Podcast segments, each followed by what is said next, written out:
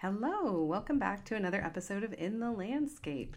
I'm one of your hosts here in studio. My name is Kate Sadler, and with me is my co-host Charles. Good to be here. It is good to be here. We've uh, we've slowed down our pace of recording just a little bit so that we're doing an episode every couple of weeks. Uh, that may change. We had some. Uh, we had a big, big break in December, right around the holidays, but we wanted to be sure we're putting out new content for our listeners. Um, and we we certainly enjoy this. And so we're we're still coming up with new episodes and, and finding ways to get good information out to our listeners. So. right. We love the feedback too where people and oh yeah. all the encouragement it's fun. Oh definitely. Yeah. I mean to even have we people appreciate that. check in on us we sort of went mia for a minute there uh, because we're not you know we're not obviously professional podcasters although we hope we've put together a good show um, for for our listeners. Um, and we do run a full-time landscape design business design and care. Right. and you're a certified arborist which makes up part of our practice. So and we're busy i mean we're small enough i mean there's only there's like a handful of people that work in the company and we do a lot of partnering with other companies to fulfill different requirements but when we get busy i mean it's all hands on deck. It is all hands on deck. And sometimes busy for a business can be trying to find new business. so, right, correct, right. So we have a lot of great projects. We're really excited to be able to do work in in a variety of, of different locations and for different um, clients with different needs. But uh, but sometimes we are in that sort of down downswing where we're like the business development. We spend a lot of time. I mean, yeah. I do I reach out to fellow professionals that we, we partner with professionals. And so I spend a fair amount of my time doing that to develop. Mm. Because when we were physically in the Northeast, I mean, I'd see people at conferences, mm. I'd be mm. on properties, meeting the clients. We're not doing that. And a fair amount of business came about that way of right. seeing people eye to eye well, and especially because the business is supplementing or complementing what other other landscape professionals are doing. So, for example, someone may have done uh, the design and installation of a beautiful project but we're the ones coming in to help maintain it you know getting right. the boxwood in shape or or rehabbing it or whatever so um, much like if we're on a site we may be looking at trees we don't do climbing tree work Right. So then we're in a position to kind of pass that on to our partners in in that realm. So it's that mm-hmm.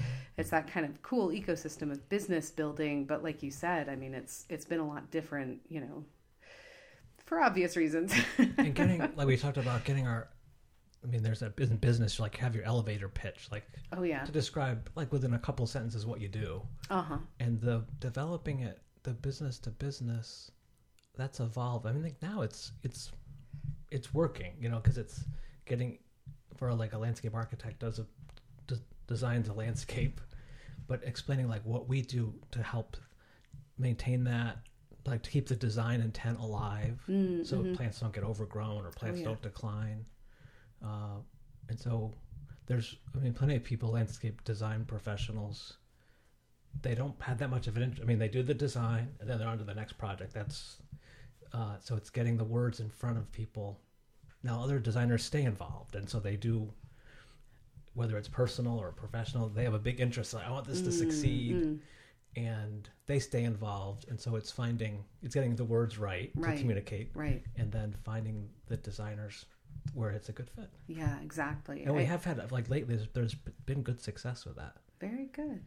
Uh, yeah. All right. So I'm sure some of our, our professional colleagues on here, well, maybe whatever industry you're in, can relate to, you know, uh, learning how best to communicate what it is you do, and then connecting with people. Um, that's that's a big part of, I guess, human endeavor. So, mm-hmm. yeah, we're definitely a part of that. And um, but it all comes back for us mostly to plants, how the plants are doing. Well, people and how people interact with the plants. So like business mm-hmm. is is a very interesting organizational, you know, functional part of what we do, but really what we're excited about is getting in the landscape and making sure that we have this connection with the land and with uh, with people who enjoy their landscape. So mm-hmm. that's that's what we want most of all.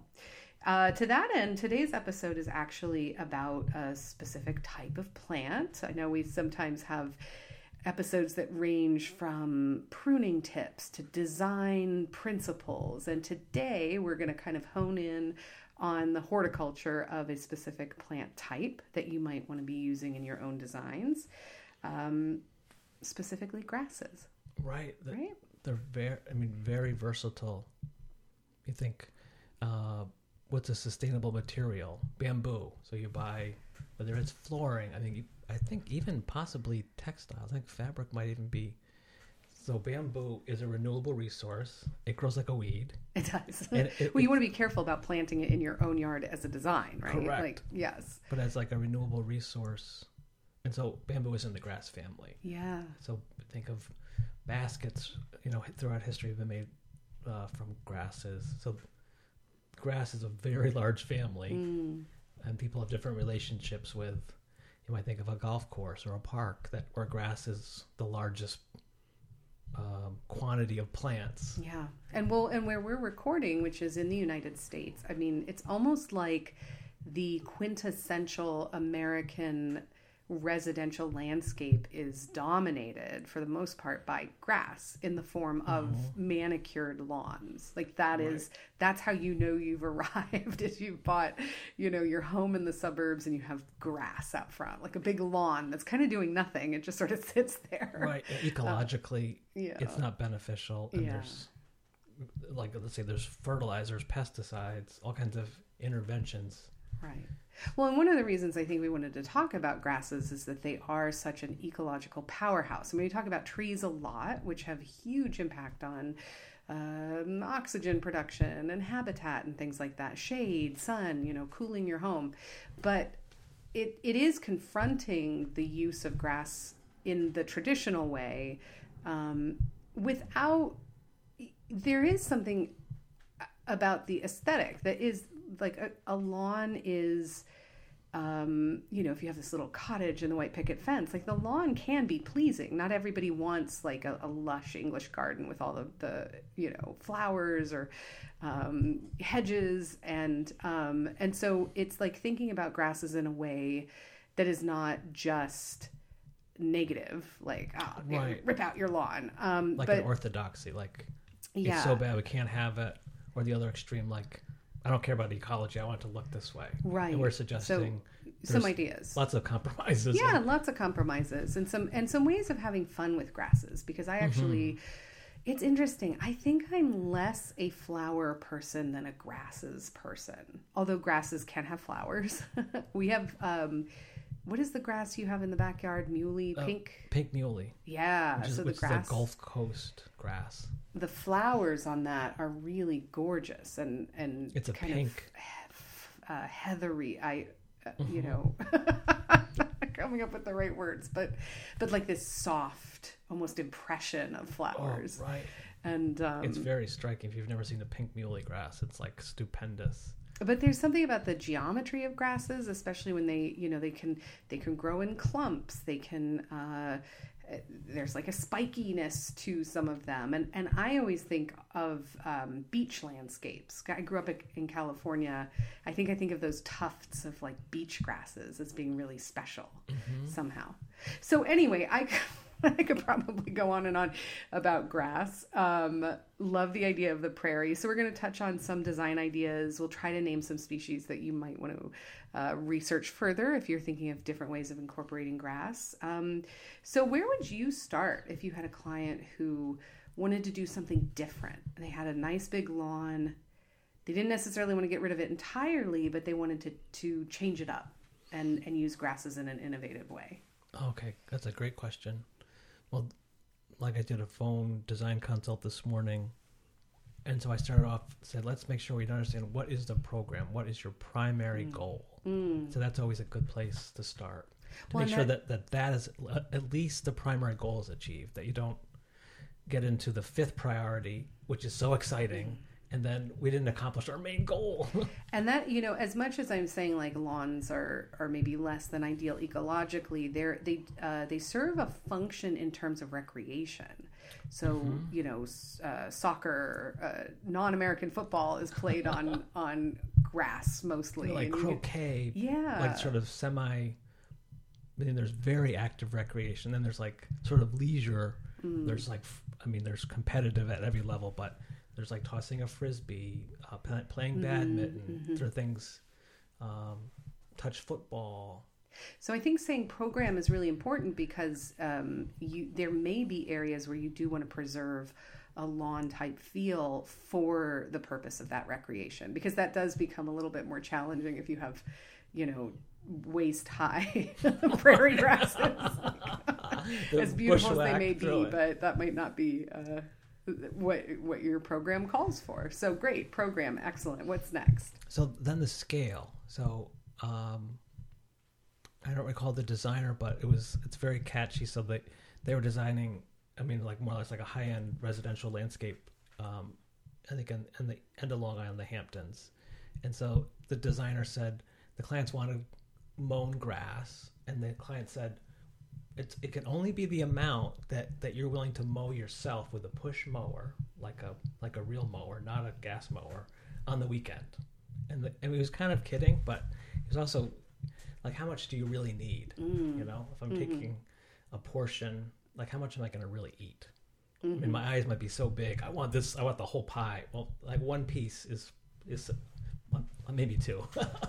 Absolutely. I'm a pie lover. I know, right? So, so if it's athletics, so let's say it's a large property and the front yard is an acre and a half, and that's where and there's let's say there's hedging or a stone wall. Uh, I mean, for athletic fields, I've done that where I've researched what's the the tournament for horseshoes or for Mm. you know for different athletics.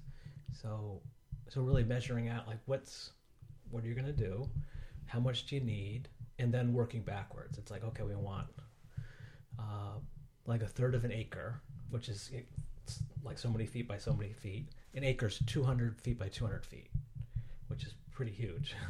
That's a lot more than you'd need for uh, for most sports.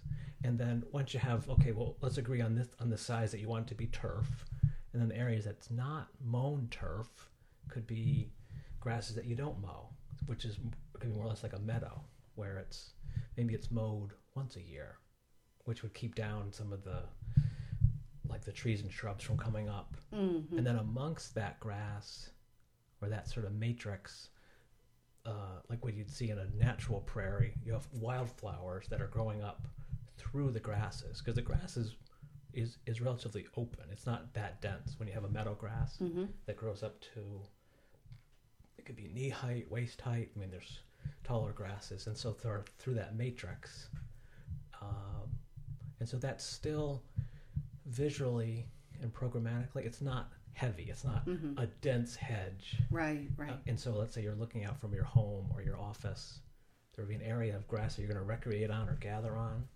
Then adjacent to that, like we've seen in, in some of the parks in Texas do this now, hmm the areas where you don't recreate, instead of having shrubs, it's native grasses like big blue stem, little blue stem, buffalo grass. hmm And then amongst those, uh, wildflowers grow up. So then there's continuous. I mean, in Texas, almost 12 months of the year, there's some wildflower blooming. Mm, and the allergies that go with them. Just kidding. Actually, it's the trees right now giving me trouble. But uh, yeah, so I do think um, when we think of program, uh, maintenance is a key key consideration. That is a part of the program. Is your program that you're home to mow the lawn every afternoon? You know, on on a Sunday. You know, Right. or or is it to pay someone to come do that because that's definitely a big business um, or or is that you know uh, prohibitive something you're trying to get out from under in which case these alternatives might be a good choice So if you're, let's say, money's no object, like, oh, who, the lawn mowing, that's such a small, inconsequential cost. Well, there's other costs, though. There's like the ecological cost. It's Mm-hmm. probably gas powered, so that causes pollution. There's sound pollution. Oh, so that's the worst These large for me properties personally we work on. I mean, the poor people. You know, lots of these properties that we work on, they're old. So, like the people that own it didn't decide we want, you know, 26 acres of mown grass. Mm, Uh, it's just sort of the default. That's what's there. right But it causes like noise pollution. So you're sort of uh, sequestered in your home. You're not going to want to sit on your patio when it's being mowed and blown. And that's there's a cost to that. It's like like the like the quality of life cost. Right, right, yeah. and I so mean, grasses that you'd mow once a year, that's like one visit, not forty visits. mm. but I think it's an important uh, to note that not all grass needs to be mown at every point in the year. So, for example, Ah, we've just point. sort of left our uh, our lawn alone. We do. I mean, we just we're living in a standard suburban house. We've we've planted some areas to not include grass, but we still have quite a bit ourselves. Uh, you know, full disclosure. Um, and thankfully, we haven't had to do much with it over the winter. So, what is it about grasses that results in this sometimes needing to mow, sometimes not? Well, they, there's like a growing season and a dormant season, Hmm. like you'd have with shrubs and trees. Uh, there's the big categories would be is it a warm season grass or a cool season grass? So in temperate climates like the Midwest, the Northeast, the Pacific Northwest, when you have you think of a green grass there, that's generally a cool season grass. So it means when it's cool, it's growing. So come Mm. April, May, depending where you live, um, it's still cool. It's it's bright green. That new grass is coming out. Then, and then, no, without watering or irrigation, the cool season grass goes dormant when it gets hot or turns brown. Mm. Uh, like we, So it's not dead. It's just not. it's green. dormant, right? Like how like the, like the leaves on the oak tree Yeah. turn brown. Mm. They've like they've done their photosynthesizing, and the grass is more or less this. It's similar. There, it's it's photosynthesized. Those roots, you know, are, are storing the energy. Mhm. I would imagine. Mhm. I'm not a grass scientist, and it's basically resting. It's Ah. saying it's so hot, we're not going to even try to grow. Right. We're going to shut down. We're going to shut down like the like the uh, plant, so to speak.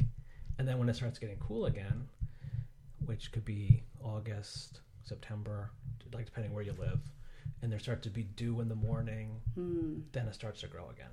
Well, the nice thing about it is it's so interesting because that dormancy is unappealing if you want a bright green lawn, if that's like the Mhm. aesthetic. It's really neat though when grasses are a part of four season interest, as you know, some of the longer stemmed grasses, because they can get a, a, a nice gold or blonde color then that, that lasts throughout something like a, a long winter. Right. Even some of the seed heads. So you have the flowers we were talking about. Uh, those might turn into seed heads, and then those are, are sticking around. So um, again, you have a help with, different like, propagation architecture. too. Yeah. So those seed, seed seed heads will perpetuate more grass Hmm. if they're not If mown. that's what you want. right. well, there was that landscape. Remember, we stayed in the Airbnb. I don't even remember how long ago it was. Was it this past summer near Austin? yes. It was like mhm. north of Austin, Yeah. and I think it was Hutto, Texas. Yes, you're right I don't know how if that's how you say it. And boy, that was so striking. Where it was like a family farm, sort of Mhm. farmy ranch, and they had different buildings on it. Yeah. And in front of the home, there's an area that, that was mowed, but a fair amount of it was not mowed. And it, but the grass wasn't that tall. I would say it was like it was less than knee height, hmm and it was it was all blonde. It was definitely dormant. It was over hundred degrees Fahrenheit, but it was very striking. There were cedar trees and other evergreens that were coming out of it in this Mhm. expanse of blonde grass meadow. Yeah, having grown up in California, that's a familiar pattern. So you have the bright green hills in the winter and the springtime, and then they turn blonde and beautiful in the in the hot season. And um, you know, there it does become a bit. Well, I think it's a fire uh, fire friendly habitat, and of course, uh, we all know that that can turn. Um, and be undesirable when when conditions are not great. Um, but it's really kind of a lovely you know we it's you don't have the same kind of four season color changes because it's really just a, a cool wet season and a hot dry season so um, so the grasses are a big part of that and the change of entire hillsides is is the way that that gets reflected out there so Yeah, pretty massive scale. yeah Well, the I mean, a great resource we talk about quite a bit. The Lady Bird Johnson Wildflower Center. mm-hmm Uh, that's that's in the vicinity of Austin. Um, they have a great description of how to plant a meadow, how to plant a wildflower meadow. I mean, grasses are like really the key component of a Mm. wildflower meadow. if you just planted wildflowers, my guess is you'd have a lot of weeds. So the grasses are Mm. this, they're like the filler. So you that think makes of sense. uh, like you're making pasta with a red sauce. I mean, it's like it's more pasta than it is red sauce, but the red sauce is the flavor, the interest, hmm and that that would be, in my experience, that's like what a meadow is. It's mostly grasses, and the wildflowers are a component of it, and those really more or less poke up through the grasses. But as far as foliage go, they're not foliage intensive. hmm So, if you do want to reduce the impact of your lawn, are there some species that are maybe, I mean, maybe they don't grow everywhere, but are have less of a less of an impact, or or you don't have to mow them, or something like that? Oh, sure. Good point. Well, fescue is a family of grasses to be familiar with. There's all different types. Uh, some of them, I don't know if they're all drought tolerant, but there's many types that are drought tolerant. So that is, uh, no matter what you want to do, if you want, whether it's a, a golf course or ecological meadow. So fescue, it's not as vigorous. So if you're playing NFL football, I don't know that you'd want 100% fescue. Uh, I could be wrong. Like it wouldn't grow back if it were sort of torn up by high traffic. Right, there's things where the roots are more aggressive. No, I'm not. I'm not a grass expert. Like, actually, at Cornell, they have a, a turf and lawn landscape major expert. So there's people Oh. that because athletic fields and golf courses is a big part. That so there's so folks that are researching like to try to create better lawns that require less water. hmm The USDA has has a water wise program, and so there's lots of great. And depending on what country you're in, there's a a Google search would be water wise lawns, and Mhm. there's all kinds of strategies. So fescue, there's fescue that you mow, and so if you buy sod or a seed mix, it, it'll have fescue's often one of the grasses. hmm Uh, there, then there's lawn that's all fescue.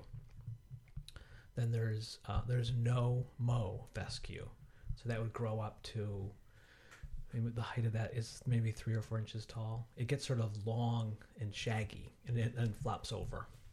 Um, so for areas like the the intensity of your use on the lawn is important hmm if it's let's say it's like a retired couple it's like pretty low impact so some of these no mow there's grasses that you could walk on if you have um, if you're playing heavy duty athletics and Mhm. touch football and there's 15 grandkids and it's and Well, and even pet usage, because I know four our, dogs right our dog has the same traffic pattern, and she actually like runs like a ring Oh, into the grass. So there's like a there's a path on yeah, on, on our outer fence yes, border, she right? has to run run around and make sure the the borders are secure. Right, in our checking little for- yard. for uh, possums or And wherever's out. Mm.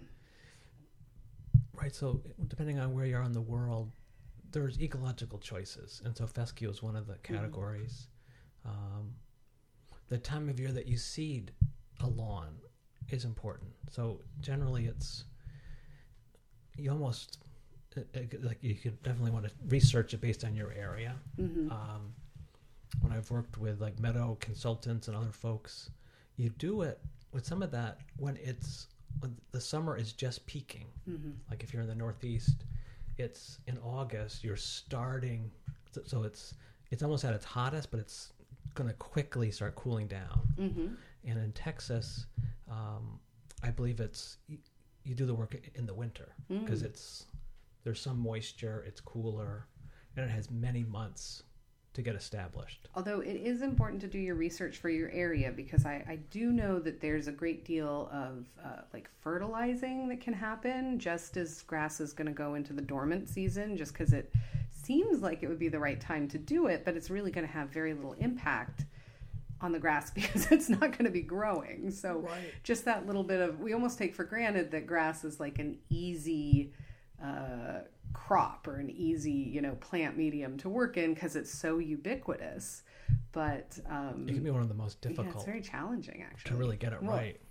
and and possibly because a lot of the stuff, a lot of the care is just done by rote, and it's it's not actually you know necessarily based on the species or the climate conditions or whatever. It's just like oh, it's just a lawn, just cut it and fertilize it, it'll be fine. so, Right, and I mean the Yeah. fertilizers like run off, go into the Mm. water supply, cause pollution. So, yeah.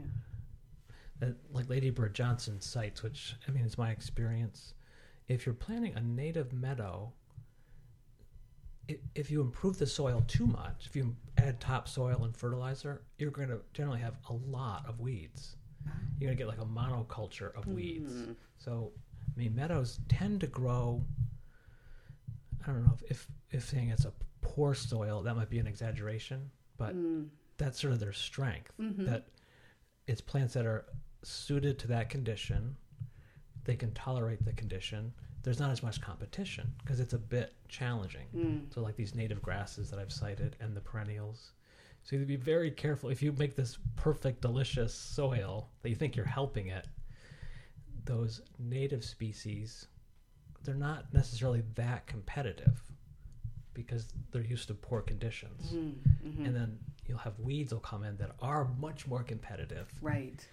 Um, now the life cycle is important. So if you're planting a meadow from seed, or even if you're, in some cases, you can buy plugs. So it's like small wildflowers that would Mhm.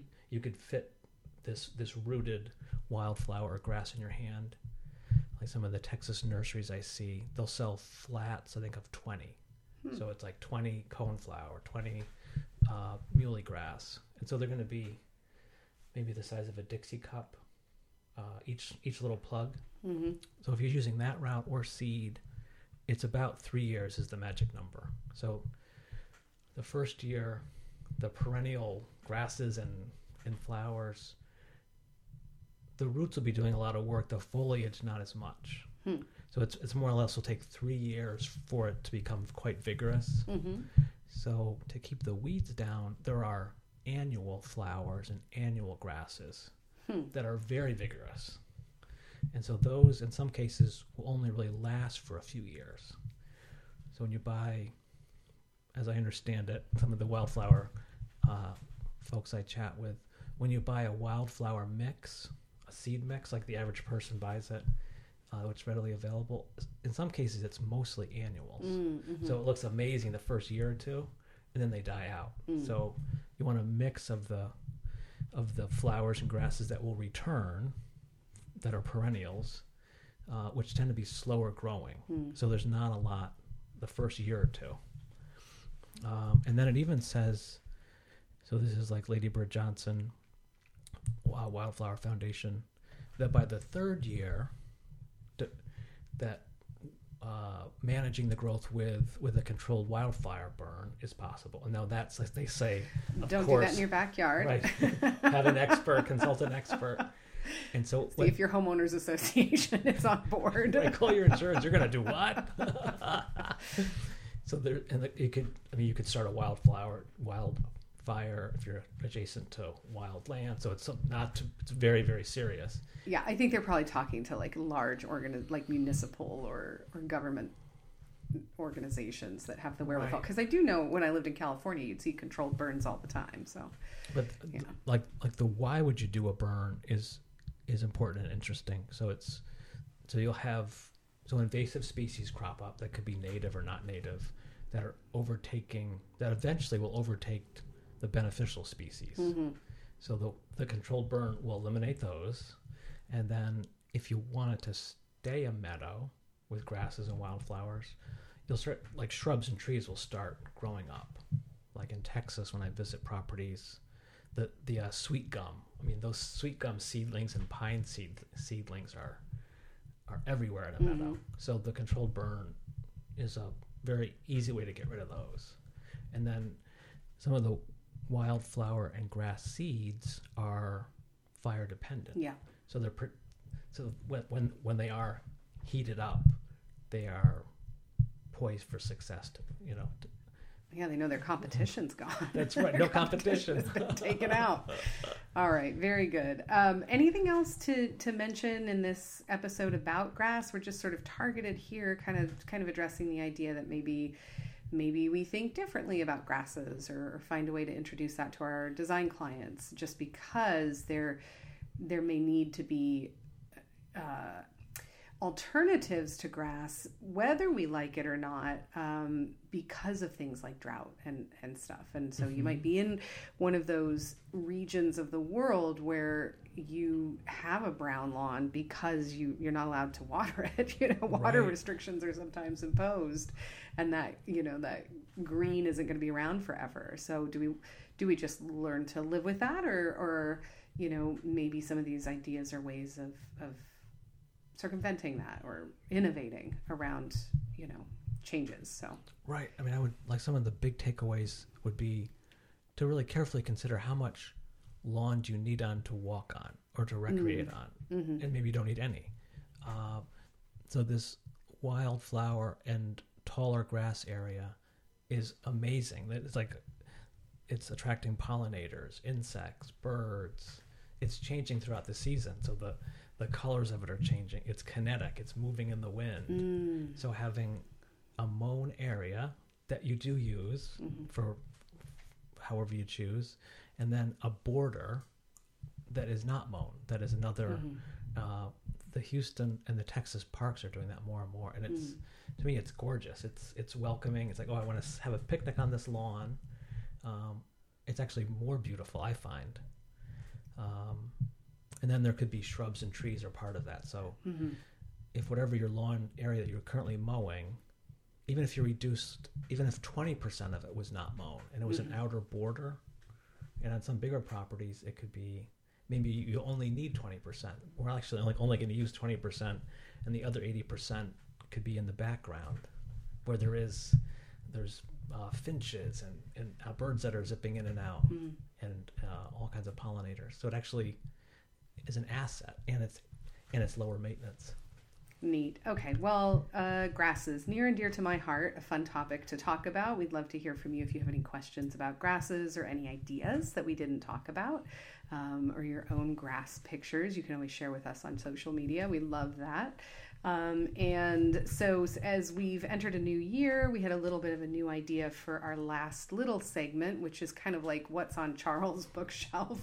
Trust me, if I were reading landscape related materials, I'd be happy to share them. So it's not just Charles specific, but it just so happens that your your library is a little more relevant to uh, our topic here on the podcast. So so what have you been reading? What's of interest? Okay, so a book that I've spent a fair amount of time. I mean, our the work we're doing, we don't do a lot of work in California, but we get calls more and more from folks in California, and there's different consulting arborist projects that are out there. So, I've and my dad's out there.